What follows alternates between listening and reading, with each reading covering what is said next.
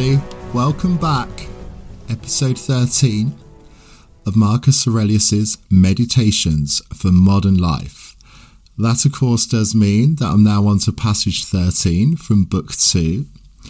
Just before I read the passage, just take a moment to consider how much time, on average, each day you may spend, whether it's thinking or in a social situation, talking about actions of others, their daily lives, perhaps a event going on in someone else's life. When you're not talking to that person directly, you know, maybe those events or choices affect you in some way, shape, or form. How much time do we spend complaining? Even if the actions of those others don't actually directly affect us, but it's just people that we know of. And then also consider how much time we perhaps dedicate time to, on average, each day, to things like worry. And by that, I don't mean worrying on huge, significant events. I mean worrying on things like what we're going to have for dinner. When are we going to find the time to go to the supermarket to get the stuff we need for dinner amongst picking the kids up and trying to finish work on time? The everyday things that we tend to let our minds become consumed by. And how much time do we therefore have left to analyze things that can actually make us happier, live a more fulfilling life longer term, analyzing ourselves? Why are we feeling a certain way towards something? Should we feel a certain way towards something? Is this important to us? Can we do anything about it? I.e., are we controlling our mind? Now, on to passage 13 from Book 2. Nothing is more miserable than one who is always out and about, running round everything in circles, in Pindar's words, delving deep in the bowels of the earth, and looking for signs and symptoms to divine his neighbours' minds.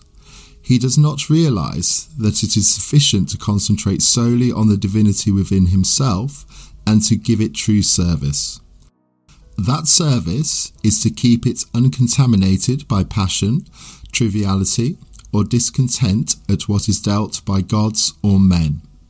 What comes from the gods demands reverence for their goodness. What comes from men is welcome for our kinship's sake, but sometimes pitiable also, in a way because of their ignorance of good and evil. And this is no less a disability than that which removes the distinction of light and dark. Okay, so to put this into a modern context, let's just go back to what I've talked about at the start. We spend a lot of our lives, whether it's on social media, in social situations, talking about actions of others that may have absolutely no effect on us. Um, it may be that we're doing so from a judgmental standpoint, in which case, anytime that we're actually judging somebody else, we're actually judging ourselves. But we let other people and other people's actions occupy far too much time and space in our minds simply because we may not share the same values as them. So we may be resenting an action or a choice of someone based on one one simple trait that we fail to actually see in ourselves. You know, you may be talking about uh, a friend who's done something behind your back and you feel you would never have done that to them. However, I have no doubt that at some point in space and time, you would actually have exhibited the exact same traits, maybe in a slightly different form to somebody else, and they felt that same thing about you. The fact is, as human beings, we all do share the same traits. But of what benefit is it to us to judge others? There is a benefit. The benefit is when you actually spend that time to use that knowledge of that judgment to look at yourself. For example, we may be out uh, with a group of friends and we have a, a, mutual acquaintance who, let's just say, they've just got divorced and they've gone and got uh, uh, involved with a partner half of their age, and we're talking about that and, and thinking, you know, it's disgusting or, or whatever terms we like to throw at it. Now, maybe the reason that we're actually judging that person in that area is firstly for a belief that we wouldn't do something similar. And secondly, because we've perhaps put them on a pedestal in other areas and we're actually looking for the way to bring them down. I would have no doubt if that's the case in that situation that that person actually has many traits that you've admired. So you've actually built them up, put them onto a pedestal, and then you need to find a way to bring that person down. And I would actually relate this to any negative comments that you may receive on posts on social media. You know, if if, if people are giving negative comments, they're only doing that because it's touched them. So there's actually a part of themselves that they have disowned that is being highlighted. For example, you've transformed your physique in an amazing way and you've wanted to show that off. And you've received a lot of praise for from it. But then you have somebody comments on let's just say they don't like your arms. so they give a negative comment on the arms.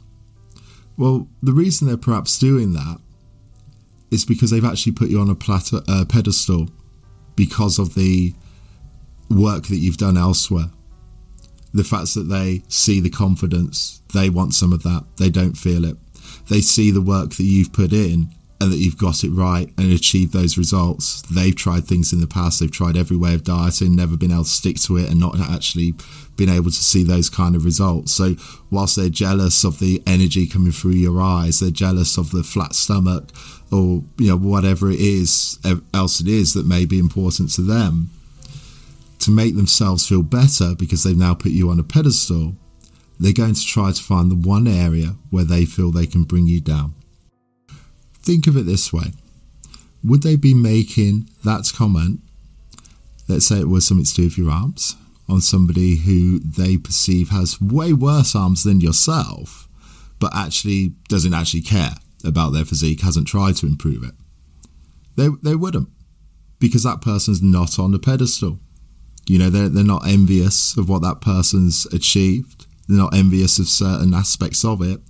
So they've no need to find that one thing to bring them down. So therefore, when you actually receive those kind of comments, they're seeing you as above them and they're trying to bring you down. And that's the case with any kind of negative judgment. So, good comments, bad comments, whether that's on social media, whether it's from other people running around in circles gossiping, they all serve you as a compliment. And therefore, any time that you feel the need to judge or to gossip, and we, we all do, we're humans, we all share the same traits. But in those moments, particularly when you're talking negatively of others, have a think why. Why is that important? What could it be telling you about you? And therefore, if you're then able to live a life where you're not affected by the choices, actions of others, similarly, as Marcus says, gods and men, so the actions of nature, the universe, things that we cannot control, we also know both of those are for the greater good. And that therefore can touch on uh, many of the aspects that I've covered in previous episodes. Consider this as a closing statement we are served by everything that happens to us. Therefore, actions of nature or the universe we know for a greater good, so we should embrace them. Even if we perceive certain events negatively at the time, that is telling us something about us. Look inside where is the balance? Where is the positive? Where is it serving us? We then also know that if people are brought into our lives who will cause us something that is perceived as harmful and negative at the time, it's actually, again, a chance to look at ourselves because we're feeling that emotional context because it's part of our life that we've disowned, and that's why we attracted that person into our lives in the first place. So, therefore, when you consider all of this, Marcus in this statement says that service is to keep it uncontaminated by passion, triviality, or discontent at what is dealt by gods or men, in referring to his own soul we go back to the control of the mind, the one thing we can control.